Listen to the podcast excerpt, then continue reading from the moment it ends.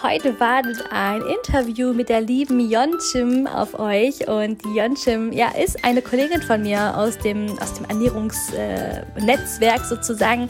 Und ja, ich finde das Interview heute super, super spannend, weil ja, wir Ernährungswissenschaftler und Ökotrophologen, wir sind halt alle immer so relativ, ja, sag ich mal, gleich in unserem Werdegang. Also es ist ähm, sag ich mal, ein, ein Berufszweig, in dem es sehr klassisch zugeht und wenige es neu, das Rad neu erfinden, sagen wir mal. Und äh, ja, die liebe Jönschim zeigt uns heute, äh, ja, welche Wege man tatsächlich auch wählen kann, auch wenn man vielleicht in einem etwas klassischeren Beruf gelandet ist. Und sie zeigt uns auch anhand von ihrer Geschichte, dass das Leben manchmal eben doch, sag ich mal, Schlenker macht oder auch nicht immer geradlinig verläuft und uns manchmal auch an eine Stelle setzt, wo wir uns vorher vielleicht nie hingedacht äh, hätten. Und das ist auf jeden Fall eine super, super spannende Geschichte von ihr. Und ich freue mich auch, dass sie diese mit uns heute hier im Podcast teilt. Und ja, hoffe, dass sie dich inspiriert, vielleicht auch mal zu schauen, was das mit dir macht, auch mal vielleicht einen neuen Blickwinkel gibt auf deine Bewertung, die du vom Leben hast oder genau, wo du auch immer gerade stehst. Wenn du Lust hast, dann höre auch am Sonntag nochmal unbedingt hier in diesen Podcast rein, denn es wartet eine Special-Folge auf dich, die kommen wird.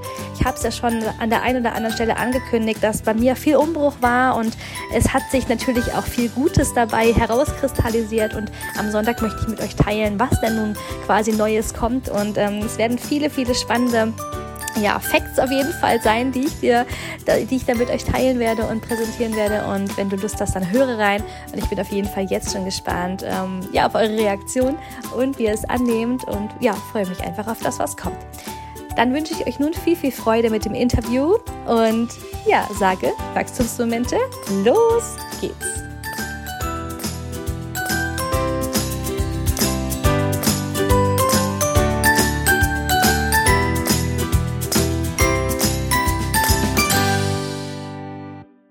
Jonschim, ich freue mich riesig, dass du heute da bist, hier im Podcast von Wachstumsmomente. Und ja, wir haben uns ja jetzt auf Social Media schon so kennengelernt, sage ich mal, in den letzten Monaten und auch so ein bisschen, glaube ich, uns begleitet, was auch diesen Wachstum da auf, also anging sozusagen.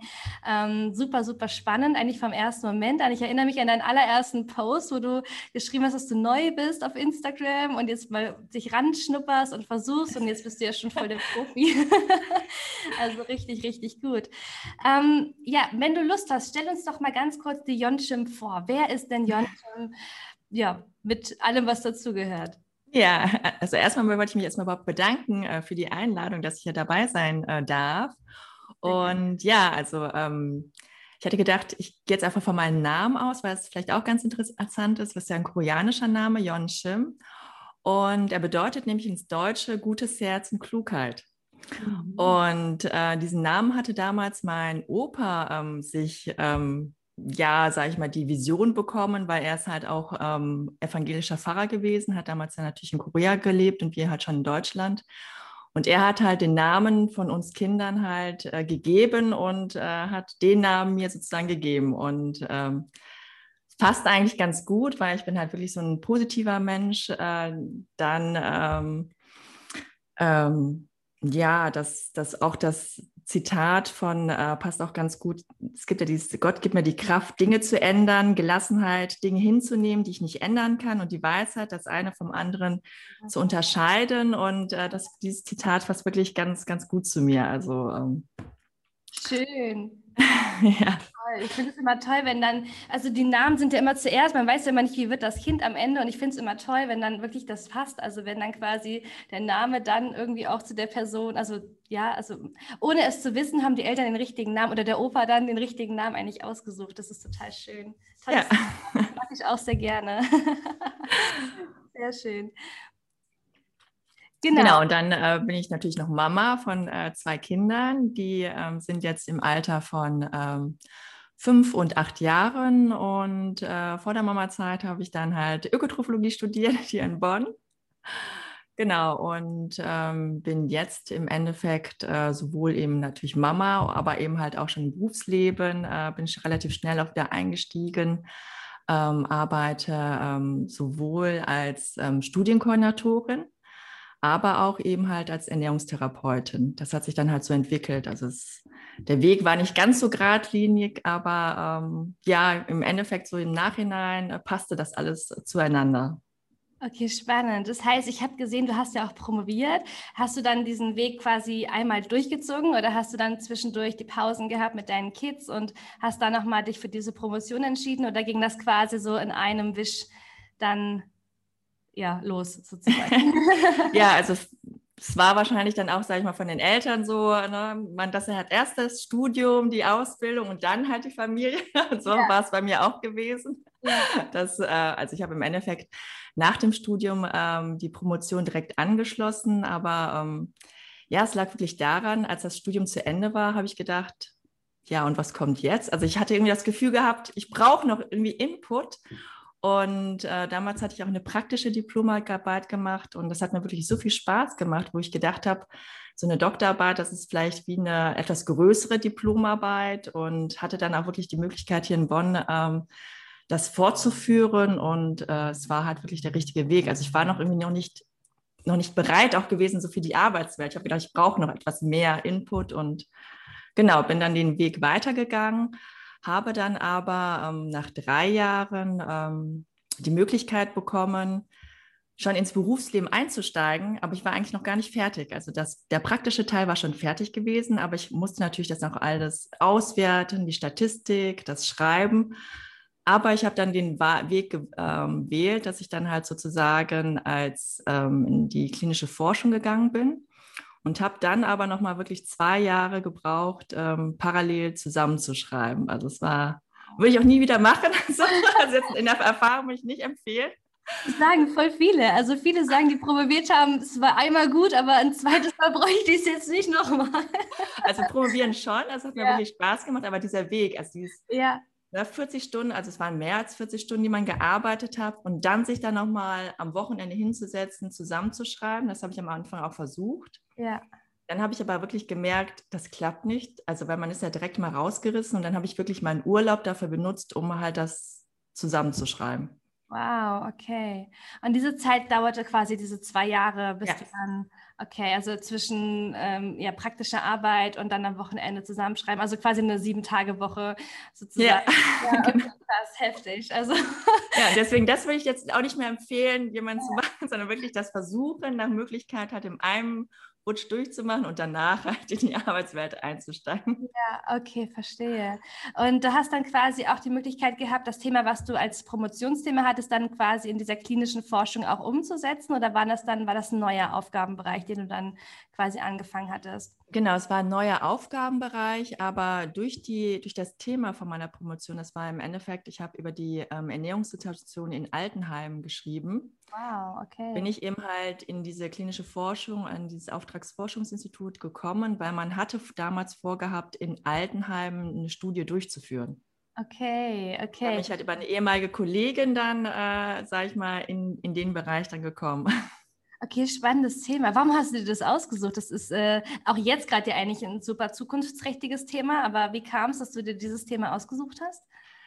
Ähm, ja, also im Endeffekt, das Thema hat mich gefunden, in Anführungsstrichen, weil es war halt zu dem damaligen Zeitpunkt, gab es halt diese Möglichkeit. Wir hatten äh, die Dorothee Volkert da äh, am Lehrstuhl gehabt und ich fand das eben halt auch total spannend und ähm, auch einfach das Praktische vor Ort zu sein. Und ähm, ja, es war wirklich eine tolle Zeit. Wir waren in, wir haben mit Paderborn zusammen diese ähm, Arbeit durchgeführt. Wir waren dann halt von Bonn aus in fünf Altenheimen unterwegs gewesen in der Woche im Endeffekt von montags bis donnerstags vor Ort, haben dann dort ähm, sowohl die Mahlzeiten protokolliert, wirklich gewogen, was vorher auf dem Teller war und was nachher auf dem Teller war. Wir haben es fotografiert, wir haben Fragebögen ähm, mit den Bewohnern durchgeführt, mit dem Personal, ähm, anthropometrische Messungen durchgeführt. Also es war wirklich ähm, eine ganz intensive Zeit, auch wirklich eine tolle Zeit. Und ähm, ja, das war wirklich äh, schön gewesen. Also. Spannend, spannend. Magst du in drei Sätzen sagen, was rauskam bei deiner, ähm, deiner Forschung? Oder? Ähm, ja, also das ähm, auf jeden Fall, dass es natürlich einen Einfluss hat auf den Gesundheitszustand, weil ich habe dann eben halt auch äh, geschaut, wie die Situation war. Ähm, es gab dann halt solche Rechnungsmodelle, ähm, das auf jeden Fall und dass eben schon auch natürlich ein Teil auch mangelernährt war anhand des, mhm. der Ernährungsprotokolle und anhand der anthropometrischen Messungen. Das konnte man natürlich auch sehen. Ja, also und der Bericht wurde nachher, nachher im Ernst-Test-Bericht wurden die ganzen, sage ich mal, die ganzen Daten dann auch veröffentlicht, im Ernährungsbericht dann auch, eine Ernst-Test-Studie. Wow, sehr schön. Das war das erste große Erfolgserlebnis wahrscheinlich auch, oder? Genau, so, ja. Studium und dann sieht man sich so veröffentlicht und denkt so, ach, okay, ich werde wahrgenommen als Wissenschaftlerin. Ja. ja. sehr schön, sehr schön. Das heißt, du bist dann quasi nach deiner äh, klinischen ähm, Arbeit, die du gemacht hast, was kam dann? Genau, also im Endeffekt hatte ich zwar, also es war jetzt im Endeffekt hatte ja nichts mehr mit der Ernährung zu tun. Aber ich habe immer schon parallel, schon auch während des Studiums angefangen, zum Beispiel bei der Deutschen Gesellschaft für Ernährung als Referentin tätig zu werden oder eben Artikel zu schreiben ähm, oder eben auch auf Gesundheitstagen ähm, tätig zu sein. Und das habe ich immer parallel gemacht noch, weil mhm. ganz von der Ernährung wollte ich nicht weg, aber ich habe halt keine Möglichkeit gefunden, hier im Bonner Bereich eine feste Stelle zu finden, weil das Studium ist ja halt in Bonn und ähm, ja, damals konnte ich mir auch eine Selbstständigkeit einfach gar nicht vorstellen. Also war, kam für mich äh, sozusagen nicht in Frage. Ich habe auch damals ein tolles Praktikum gemacht äh, hier in Bonn äh, bei der Claudia Thiene und Maike Grönefeld. Und es war halt wirklich, man hat dann halt einfach schon mal gesehen, wie so eine Selbstständigkeit ausschaut. Es ist dann ja nicht nur die Ernährungsberatung, Therapie, auch die Vorträge. Das ist halt wirklich sehr bunt war. Mhm. Aber man hat natürlich auch gesehen, man hat ganz viele Kosten. Man muss erstmal Einnahmen haben, überhaupt dann, sage ich mal, um einen Gewinn zu bekommen. Und ähm, ja, das dauert ja einfach. Also. Mhm. mhm. Spannend. Das heißt, du hast quasi so mal Konfrontationstherapie bekommen, sozusagen, wie die Realität ist. ja wurde es aufgeklärt, ohne rosarote Brille, so das sind die Hard Facts, so sieht eine Selbstständigkeit aus. Und das hat dann letzten Endes auch dazu geführt, dass du gesagt hast, hm, ich warte noch ein bisschen oder was hat das mit dir gemacht, diese Konfrontation? Genau, also war schon so gewesen, habe gedacht, ja, also ich kann, könnte es mir gut vorstellen, aber aufgrund ähm, auch des finanziellen Aspektes ähm, ja, war das, also man hat ja dann auch schon mit der Promotion, sage ich mal, schon mal so ein, auch ein Gehalt bekommen. Man ist ja schon mal in das Arbeitsleben damit ja eingestiegen.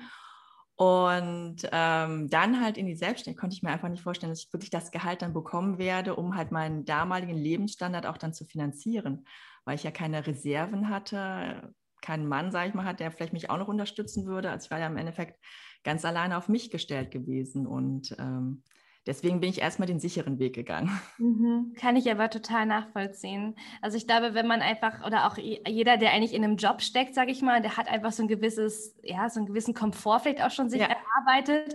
Ja, man ist dann bereit, einfach diesen Komfort wieder loszulassen und zu sagen, okay, ich fange jetzt nochmal bei ganz Null an. Mhm. Ja, das, kann ich mir total äh, vorstellen. Ich glaube, da hatte ich einfach auch, ich meine, ich hatte das Riesenglück, ich war halt nie richtig im Arbeitsleben. Ich bin ja direkt aus dem Hörsaal quasi rausgegründet und habe diesen Luxus nie kennengelernt, jetzt so irgendwie jeden Monat mal so ein Fixgehalt aufs Konto zu kriegen. Wenn ich es gehabt hätte, hätte ich es mir wieder auch nochmal überlegt, aber ja, deswegen kann ich das total nachvollziehen. Oder auch jeder, der einfach jetzt im Arbeitsleben steckt und sagt, hm, wage ich es oder wage ich es nicht. Ja, okay. Das heißt, das finanzielle Risiko sozusagen war einfach noch da für dich zu groß. Und ähm, darf ich fragen, wie alt du damals warst, als du da das erste Mal überlegt hattest, ob die Selbstständigkeit was für dich ist? Also im Endeffekt während des Studiums, ähm, also vielleicht so um die 22 oder so. Also im Endeffekt ist ja die Frage, wie geht der Weg weiter nach dem Studium? Ja. Und da war halt so natürlich die Selbstständigkeit äh, war eine Frage, natürlich auch die Kliniken waren, aber das Problem ist ja wirklich, dass einfach viele Kliniken halt eher im Süden sind oder im mhm. Norden. Ja. Dann sind natürlich äh, primär werden halt lieber halt Diätassistenten auch eingestellt. Also ich habe mir natürlich auch geguckt beim VDÖ, wie so die Stellenangebote sind. Und es gab einfach nichts hier so im, in dem mhm. Bereich, mhm. was mich auch wirklich angesprochen hatte. Und ja, dann halt von der Kollegin äh, damals, die mir auch so erzählt hat, ein bisschen über das Projektmanagement, klinische Forschung, was so dann die Aufgaben sind, mhm. habe ich gedacht, das würde ganz gut passen, weil ich eben halt auch wirklich gerne ähm, ja, organisiere, so Projekte eben, hat es ja auch ein kreativer Prozess gewesen. Also das konnte ich mir wirklich gut vorstellen.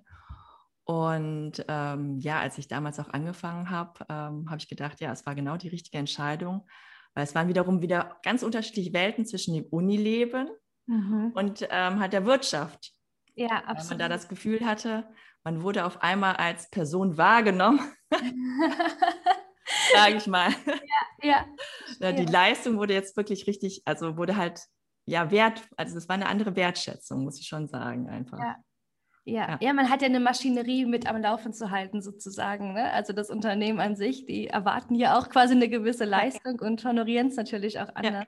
Ja. aber es war auch zum Beispiel einfach das Willkommen heißen, so, so Kleinigkeit, man hat den Blumenstrauß bekommen zum wow. Willkommen heißen. Ne? Oder mhm. es gab dann auch, ähm, ja, auch Boni einfach so als, als Wertschätzung, ne? auch finanzieller Art, aber auch so andere Sachen einfach. Es war einfach ein ganz anderes Arbeiten. Also ja. es war wirklich, eine, wirklich auch eine richtig tolle Zeit gewesen. Ja, das glaube ich. Ja. ja, du hast doch gerade was super Schönes gesagt, nämlich, dass du gemerkt hast irgendwie, dass es die richtige Entscheidung war, also da in diese klinische Forschung zu gehen. Wie, wie hast du diese Entscheidung für dich getroffen? War das, also anfangs klang es jetzt so, als ob du sagst, naja, ich hatte einfach Angst vielleicht vor diesen ganzen finanziellen, mm. aber das klang jetzt eher so, als ob so die Intuition da doch durchgekommen ist und ja.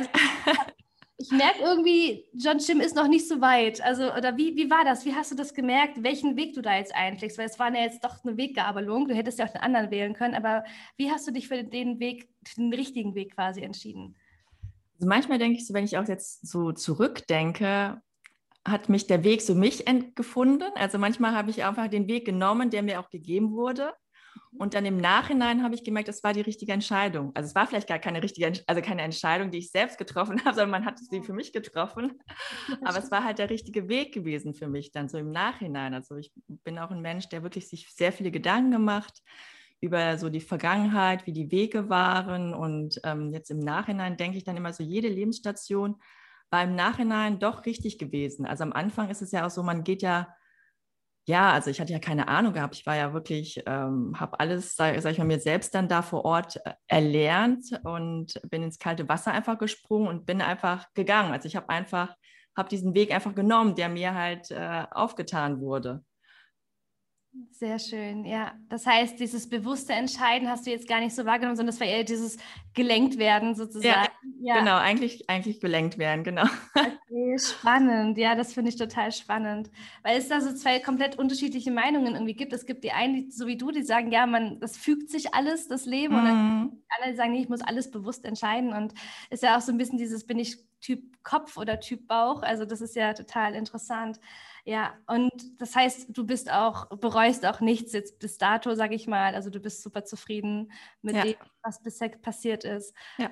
Klasse. Ich versuche auch im Endeffekt, auch wenn was Negatives passiert ist, ist natürlich auch jetzt nicht alles immer, hat alles immer super gut ähm, funktioniert, aber ich versuche dann halt daraus was Positives herauszunehmen.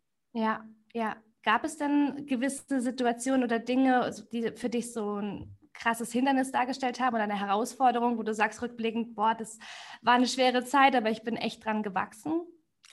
Ja, es gab zum Beispiel, also einmal zum Beispiel in der Promotionszeit, dass ich, dass man halt da, ja, ich sag mal, gab es halt schon eine Zeit, wo ich halt für mich dann auch wirklich die Entscheidung getroffen habe, dass ich zum Beispiel normalerweise haben wir das im Team gemacht, die ähm, Altenheime betreut, aber dann gab es einfach Situationen, wo ich das einfach nicht mehr konnte, einfach auch und dann hab, bin ich halt wirklich den Weg gegangen und habe dann auch dann ähm, entschieden, dass ich zum Beispiel das letzte Altenheim alleine betreut habe. Und das war auch gut so, weil ähm, ja, ich bin da wirklich an meine Grenzen gekommen. Also das war halt eine Situation gewesen. Und das andere war dann nachher schon auch im Arbeitsleben so gewesen, dass ich gemerkt habe, am Anfang ist es ja auch so, man stellt eben die Arbeit ist so, so der Fokus mhm. und man stellt sich so zurück dass man halt, man lebt so, man hat das Gefühl, man lebt für die Arbeit, weil ja, man ist auch so im Rausch, man bekommt die Wertschätzung und man denkt eben, man ist auch so unersetzbar zu dem ja. Zeitpunkt. Und da war es auch, gab es auch Situationen, wo ich dann einfach auch gar nicht auf mich gehört habe, sondern dass die Arbeit viel wichtiger war als ich.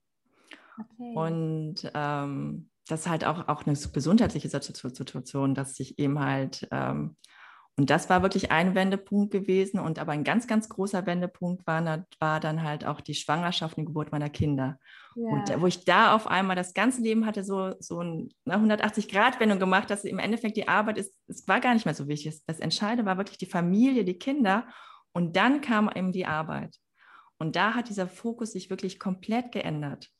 Ja, super wichtiges Thema. Super. Also ja. danke auf jeden Fall, dass du das so teilst. Also ich, das ist, also du sagst es eigentlich, also Fokus. Es ist so mein Wort in den letzten Wochen geworden, weil ich auch denke, der, also unser Fokus kann so viel verändern. Also zum einen natürlich im Hinblick jetzt auf Produktivität, aber auch so wie du jetzt sagst, indem wir einfach den Fokus auf andere Dinge lenken. Und ich denke auch, dass man den Fokus natürlich auf der Arbeit haben kann und man dann in, in dieser, in dieser Blase, in diesem System irgendwie drin ist und mm. noch Arbeit sieht und alles, was man sieht, hat irgendwie gefühlt mit Arbeit zu tun. Und wenn man dann aber so ein schönes Erlebnis hat und so war es bei mir ja auch, also ich habe ja auch dann 2017 auch meine Tochter bekommen und dass sich auf einmal alles irgendwie schwenkt und alles wird so unwichtig und man fragt sich vorher, wie, wie, wie warum war mir das vorher so wichtig? Das war doch total ja. unwichtig. Ja. Das ist total spannend, dass, dass man eigentlich auch merkt, dass das Gehirn eigentlich manchmal einfach so vorgaukelt, dass Dinge wichtig sind, die eigentlich mhm. nicht wichtig sind. Ja, und das, da finde ich, ist eine Schwangerschaft und eine Geburt immer super, weil es einen so komplett mal aus der Welt rausreißt. Ja. Und eigentlich zeigt, dass so viele Dinge einfach banal sind und gar nicht, gar nicht so wichtig sind. Ja, super, super wichtig. Danke auf jeden Fall, ja, dafür. Ja, du hast ja jetzt wieder so einen kleinen Wendepunkt, so wie ich das aus dem Vorgespräch jetzt raus entnommen habe und auch sehe natürlich. Also man sieht es ja auch, dass du da ja total auch affin bist und ähm, auf Instagram aktiv bist und so. Ähm, wie ist so, hast du einen Plan, wie es für dich weitergeht? Oder sagst du, okay, ich bin wieder in diesem Modus, dass ich sage, das Leben wird sich fügen, ich bin einfach gespannt und offen? Oder wie gehst du jetzt mit der Zukunft um? Wie gehst du da voran? Ja, also erstmal, ähm, im Moment ist es halt schon so, dass also auf der Arbeit klappt es, super. Also ich habe wirklich, äh, kann jetzt im Endeffekt auch die Ernährungstherapie, so das, was ich halt immer mir gewünscht habe, jetzt auch ausleben. Habe halt wirklich tolle Kollegen und tolle Chefs. Also es macht mir wirklich riesigen Spaß. Aber ich habe jetzt eben halt jetzt gemerkt durch das letzte Jahr, weil viele sagen ja, sie machen ihre Leidenschaft zum Beruf. Mhm. Und ich konnte das bisher noch nicht wirklich sagen. Also es macht mir wirklich riesigen Spaß, das, ne, die Ernährungstherapie und auch das Thema. Deswegen habe ich das ja auch gewählt. Aber ich habe jetzt wirklich jetzt erst so die, diese Leidenschaft gemerkt durch Instagram. Also dieses, mhm. ich habe jetzt erst gemerkt, für mich ist eine Leidenschaft, was kreativ umzusetzen, diese Kreativität. Also deshalb habe ich das im Endeffekt auch gemerkt, auch ähm, ja, also in allen Dingen habe ich eben halt versucht, diese Prozesse kreativ umzusetzen, aber im Endeffekt dieses wirklich, das Erschaffen von Dingen, das macht mir wirklich am meisten Spaß. Und mein Plan ist tatsächlich jetzt so, ähm, ich war jetzt ja auch bei der Lina gewesen, bei dem Online-Kurs mit den ähm, Selbstlernprogrammen, dass ich halt wirklich diesen Online-Kurs jetzt erstelle, weil das ja auch so eine Möglichkeit ist, ein festes Einkommen zu bekommen, mhm. zu erhalten. Mhm. Und mein Plan ist tatsächlich jetzt eben halt, mich darauf so ein bisschen zu fokussieren. Also das im Endeffekt als nebenberuflich. Das bedeutet für mich, ich setze mich immer tatsächlich um neun, halb zehn hin bis um halb zwölf, fast jeden Tag, außer Abends? Freitags und am Wochenende. Okay. Also weil ich ja sonst die Zeit. Wie bitte? Abends setzt du dich hin von neun ja. bis. Okay, krass. Ja. Also jetzt am Freitag oder jetzt in der Zeit, wo jetzt die Kinder gerade jetzt nicht da sind, dann halt natürlich auch nachmittags. Aber ansonsten ja. im normalen Alltag setze ich mich wirklich abends hin äh, und nehme dann die Zeit für Instagram, für den Online-Kurs oder auch freitags ist mein einziger Tag sozusagen in der Woche, wo ich ähm, bis die Kinder dann da sind und ähm, werde mich jetzt so langsam voran, also herantasten und ähm, ja, möchte eigentlich gerne schon in diese Richtung weitergehen, aber es wird einfach ein bisschen dauern. Aber es ist auch in Ordnung so. Also ich habe jetzt einfach diesen Luxus, dass ich das mich austesten kann, ohne ein äh, finanzielles Risiko zu haben. Okay, Wahnsinn. Aber du hast natürlich einen hohen Zeitaufwand, aber da bist du ja scheinbar, also hört man raus, dass du das liebst und dafür auch bereit bist, sozusagen diese Zeit zu ja. geben. Ja, und ich glaube, das macht diese Leidenschaft auch aus und unterscheidet es auch von einem Job einfach, dass man für einen Job sich wahrscheinlich nicht jeden Tag von 21 bis 0 Uhr hinsetzen würde. Aber wenn man halt Dinge hat, für die man brennt, dann macht man und nimmt man das in Kauf auch. Ne? Ja, genau. Also im Endeffekt für mich fühlt sich jetzt auch nicht viel Arbeit an. Ne? Es ja. ist also einfach, es macht mir so viel Spaß, deswegen äh, ist es auch völlig in Ordnung. Also das, ja. da nehme ich mir auch wirklich gerne die Zeit. Ja, wow. Es klingt sehr diszipliniert, also Hut ab. Ja. Ich weiß nicht, ob ich das so, so jeden Abend. Vor allem jetzt, wo Sommer kommt und alles, also Wahnsinn.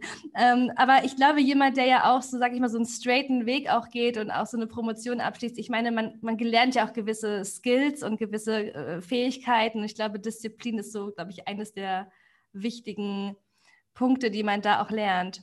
Äh, in, in so einer Promotion auch, oder? Wie würdest oder hast du hast du was gelernt rückblickend, wo du sagst, ja, das wäre, hast du vielleicht auch deinem Weg bis jetzt zu verdanken, das hat die Fähigkeiten auch in dir jetzt, äh, sag ich mal, kreiert, die du brauchst jetzt auch für, für deinen weiteren Weg? Jetzt neben ähm, ja, also im Endeffekt ist es halt schon so, dass ich, glaube ich, schon sehr organisiert arbeite.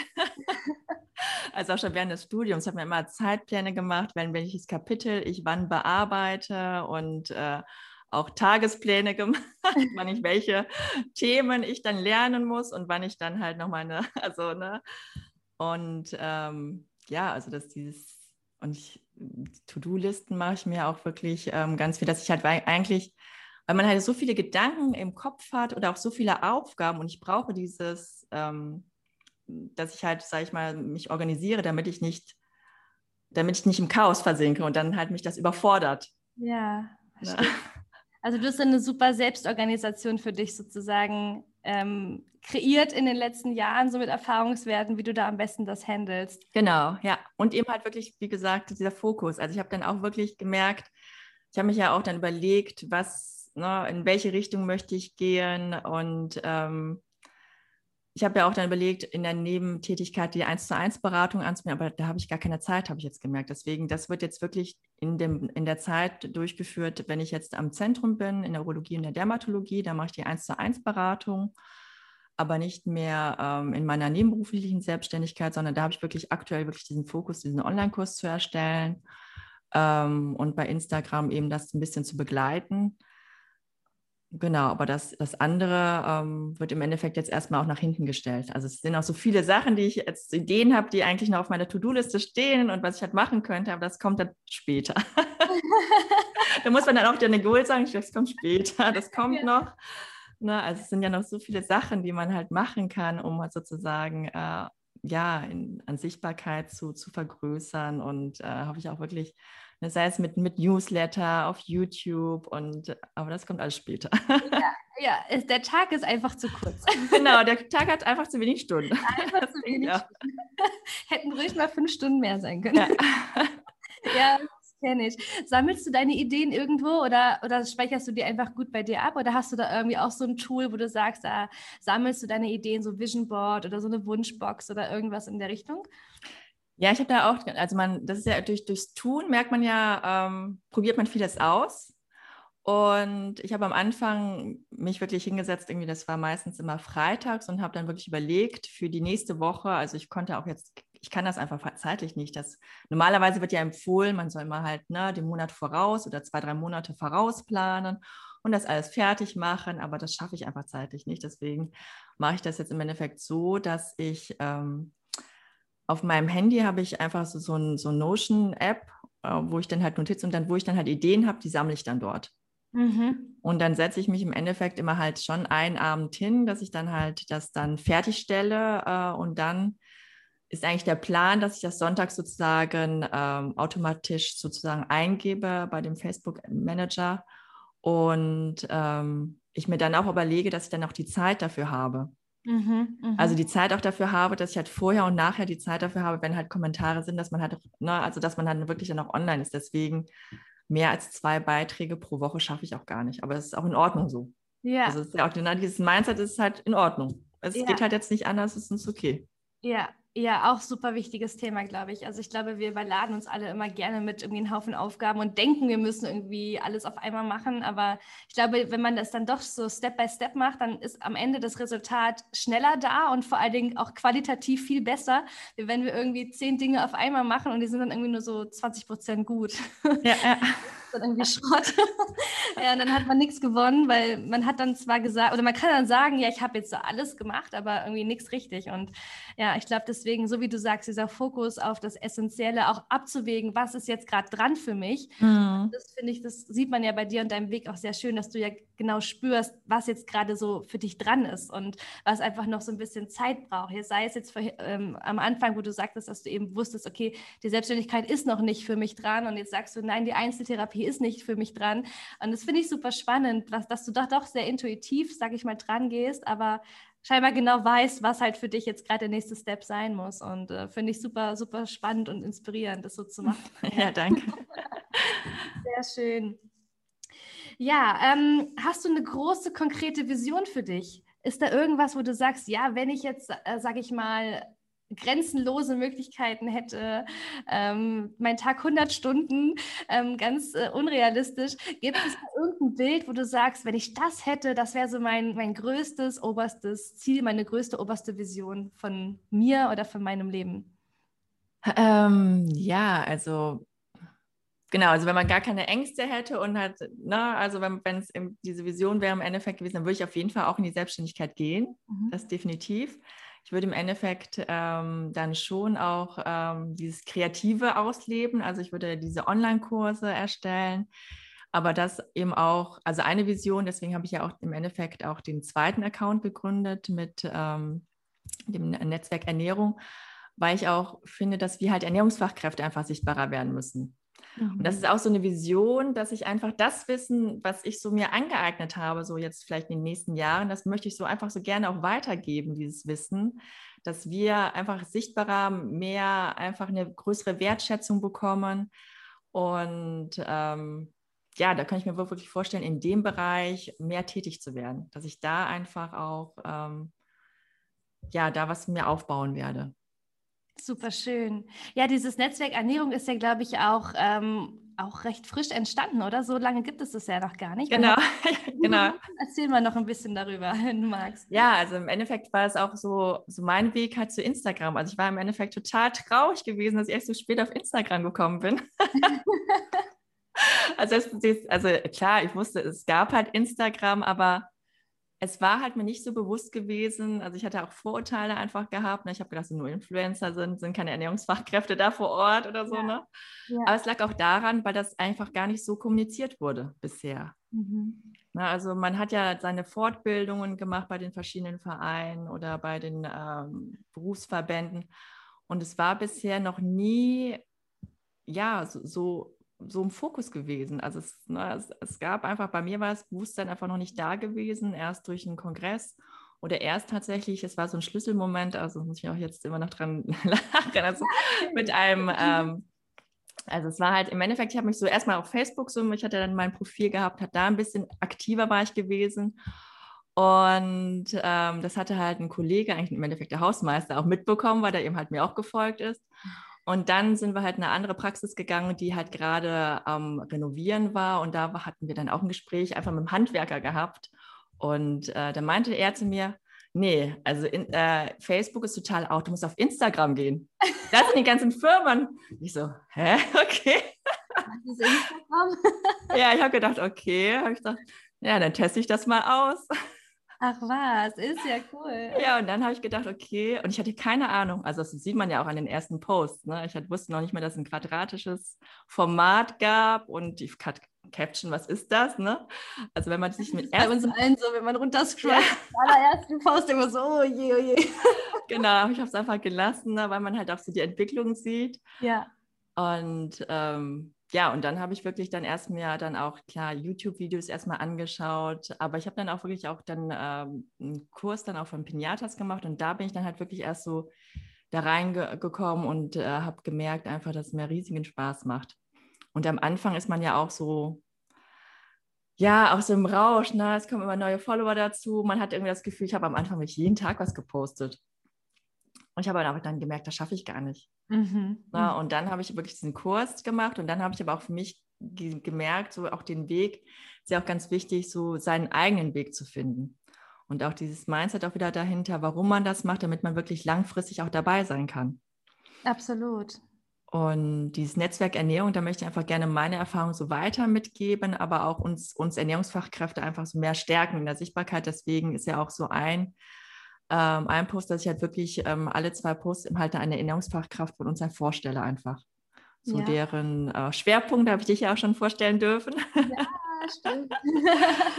genau. Und ähm, ich wusste zwar zu dem Zeitpunkt, ich habe nicht die, die Zeit eigentlich dafür wirklich, aber ich habe gedacht, ich fange einfach an und schaue, wie es sich entwickelt. Richtig. Weil mir das so, ein, so eine Herzensangelegenheit war und ich habe auch gemerkt, der eine Account, das passte auch einfach nicht. Also ich hatte so viel, was ich einfach gerne weitergeben wollte an die Ernährung, an, an Kolleginnen, Kollegen, aber es passte nicht auf meinem einem Account, also weil das mhm. sind ja ganz zwei verschiedene Zielgruppen. Absolut. Was waren die Themen, die du mit diesem Netzwerk Ernährung weitergeben willst, jetzt aktuell auch noch? Also was ist da so deine, deine Mission, deine Message, die du da drin verpackst? Also dieser Support finde ich übrigens super. Ja, also ich finde, es ist äh, ja, das, was einfach noch viele nicht so sehen, dass einfach dieser Zusammenhalt mehr bewirkt. Ich sage mhm. immer gerne, lieber gemeinsam statt einsam. Ja, ja das stimmt, ist ein guter Spruch. Ja. Definitiv. Ja. Und ich denke, dass man einfach gemeinsam so viel mehr schafft, ja. wie wenn jeder immer sein Süppchen kocht, jeder immer guckt, so Mensch, und, ähm, und diese Ellenbogen ausfett vor allem. Das finde ich extrem, ja, auch nicht so schön, weil, weil es einfach nichts bringt. Und ich finde ja. diesen Gedanken so schön, dass du sagst, okay, ich supporte meine Kollegen und sehe die nicht als Konkurrenz, sondern ich stelle sie sogar auf die Bühne. Äh, du packst sie dir in dein Feed mit rein und präsentierst sie mit all ihren Stärken. Und das finde ich ist ein super schöner Ansatz. Was, was willst du noch vermitteln für eine, für eine Mission? Was sagst du noch, darum mache ich dieses Netzwerk Ernährung? Was ist dir da noch so wichtig dabei? Ja, auch eben halt, ähm, sage ich mal, auch den Verbrauchern einfach das Bewusstsein zu schaffen, es gibt halt einen Unterschied zwischen Ernährungsberater und Ernährungsberater. Aber das Problem ist ja einfach, der Begriff ist nicht geschützt. Und ähm, ja, dass eben halt, ne, also dass man einfach, wir mehr wahrgenommen werden, einfach als Ernährungsfachkräfte, dass wir auch mehr wahrgenommen werden, auch bei den Ärzten. Das ist nämlich auch noch eine Sache, vielleicht die ich noch erzählen kann, weil ähm, ich arbeite zwar beim Dermatologen in einer dermatologischen Praxis, aber die Praxis in einem Verbund, also mit anderen Dermatologen. Und ich habe jetzt auch ähm, die Ehre, sage ich mal, jetzt demnächst bei den anderen Dermatologen, also wir treffen uns dann einmal im Jahr, einen ähm, Vortrag zu halten über ähm, den Einfluss der Ernährung auf Hauterkrankungen und meine Vision ist zum Beispiel auch, dass ich dann halt schaue, wo sind die ganzen anderen dermatologischen Praxen mhm. und dass ich dann Kolleginnen versuche zu finden, die auch einen Schwerpunkt haben und da halt zum Beispiel die, die Verbindung, dass eben halt, ne, dass, dass sie wissen, wenn sie jemanden haben, dann können sie die zu der Kollegin dann halt schicken und dass sie halt da nicht, sage ich mal, allein gelassen werden, dass sie halt nicht wissen und die Patienten auch, die haben einfach ja, die Patienten wissen es nicht und die Ärzte zum Teil einfach auch nicht, was man einfach da mit der Ernährung erreichen kann. Absolut, absolut. Finde ich auch eine super wichtige Schnittstelle. Also ich glaube, das ist ja so die Herausforderung auch für die Branche, wirklich da auch zu kommunizieren, so hey, wir sind da, es gibt uns und ähm, ja, ist ja erschreckend, dass viele einfach noch nie was von Ernährungstherapie gehört haben. Ähm, also von da an finde ich es auch super wichtig, auch diese Verbindung herzustellen zu Ärzten und ja. einfach zu zeigen, was möglich ist. Ähm, von da an sehr, sehr gut, also sehr, sehr schön. Und auch mit diesem Netzwerkgedanken dann dahinter, auch zu sagen, ich mache das jetzt nicht nur für mich, sondern ich versuche eben, das auch zu streuen und groß zu machen ja. und auch die Ideen einfach groß zu denken. Und ja, das ist auch super, super schön. Sehr, sehr schön. Vielen Dank fürs Teilen. ja, John Kim, ähm, ich glaube, wir sind relativ am Ende angekommen. Hast du noch irgendwas, was du auf jeden Fall mit uns teilen möchtest, was dir noch wichtig ist zu sagen? Ähm, ja, vielleicht einfach ins Machen kommen. Ja, absolut. genau, also das ist, glaube ich, auch so, was mich äh, ja bewegt hat. Man hat ja wirklich Ängste und ne, auch Sorgen. Aber ich habe einfach gemerkt, ins, einfach austesten, sich austesten, auch besonders auf Instagram und auf sich zu hören. Das ist auch ganz wichtig. Das habe ich auch einfach gelernt, dass man einfach so, klar, jeder hat seine Meinung, aber dass man im Endeffekt immer auf seine eigene Stimme hört, das, was einem gut tut oder was, was die eigene Stimme einem sagt und nicht auf die anderen hört, die sagen, nee, du musst das so und so machen. Nein, es ist halt wirklich bei sich zu bleiben und sich seinen eigenen Weg. Ich glaube, das äh, ist so das, was ich aus, aus allem rausgezogen habe, so von, genau, von meinen Erfahrungen. Sehr schöne Botschaft auf jeden Fall. Ich glaube, da kann sich jeder auch drin wiederfinden und es auch so sich als Leitmotiv auch nehmen, ähm, genau, einfach seinen Weg zu gehen und vor allen Dingen äh, sich nicht äh, klein zu machen oder auch zu schauen, hey, was läuft links und rechts von mir? Denn ich glaube auch, wir sind alle so individuell und du sagst ja selber ja. auch, dass äh, man kann heute auch noch nicht wissen, was kommt in fünf Jahren oder in zehn. Man versucht es zwar zu planen und sagt, hm, das könnte ich mir vorstellen, aber letztendlich ist das Leben eine Wundertüte, da wie so schön ja, heißt. Genau. man weiß nie, was drin ist. Und ähm, ja. ja. hättest du vor, vor fünf Jahren gedacht, dass du mal auf dem Weg zur Influencerin wirst auf Instagram? Ja, niemals. Never ever. Never ever. also ja. auch das, ähm, nee, hätte, ich niemals gedacht. ja. Ja, ja, das ist super schön, finde ich, wenn dann einfach ja. so Überraschungen kommen und man auch, finde ich, wieder sich selber auch neu kennenlernt. Also man lernt ja an sich immer neue Facetten kennen, wo man denkt so, okay, das wusste ich gar nicht, dass ich das in mir trage. Cool. Ja, genau. Ja. Richtig, richtig schön. John Jim, ich danke dir für das wunderschöne Interview. Und äh, es, ja, ich fand es richtig toll, dich nochmal jetzt auf eine andere Art und Weise kennenzulernen, jetzt wirklich auch mal persönlich. Und ähm, wünsche dir auf jeden Fall weiterhin ganz, ganz viel Erfolg für das, was du vorhast, für deine Vision, die du verfolgst. Ähm, sehr, sehr schön, was du da vorhast. Und äh, ja, natürlich, wir werden uns auf jeden Fall begleiten und in Kontakt bleiben. Äh, steht gar kein Zweifel. und hoffentlich vielleicht auch mal auf einem Kongress sehen, je nachdem, wenn die ja, wieder. Ja, das wäre natürlich schön, ja. Ja, dass wir uns auch mal in Live begegnen. Ja. Und äh, ja, vielen, vielen Dank für dieses schöne Interview. Ja. Ich danke dir auch. Ganz herzlichen Dank. Sehr gerne. Ja. Bye.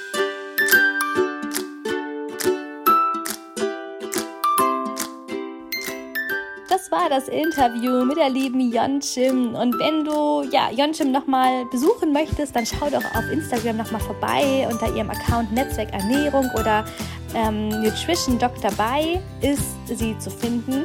Und genau, dann kannst du auch mit ihr nochmal direkt in Kontakt treten, nochmal die eine oder andere Frage loswerden. Und genau, Teil natürlich auch von der Community werden, die sie hat. Und äh, ja, da freuen wir uns doch vor allen Dingen, wenn wir da uns gegenseitig auch unterstützen können, groß zu werden, sichtbar zu werden. Und genau, wünsche auf jeden Fall dir, liebe Jonchen, alles, alles Liebe für deinen weiteren Weg.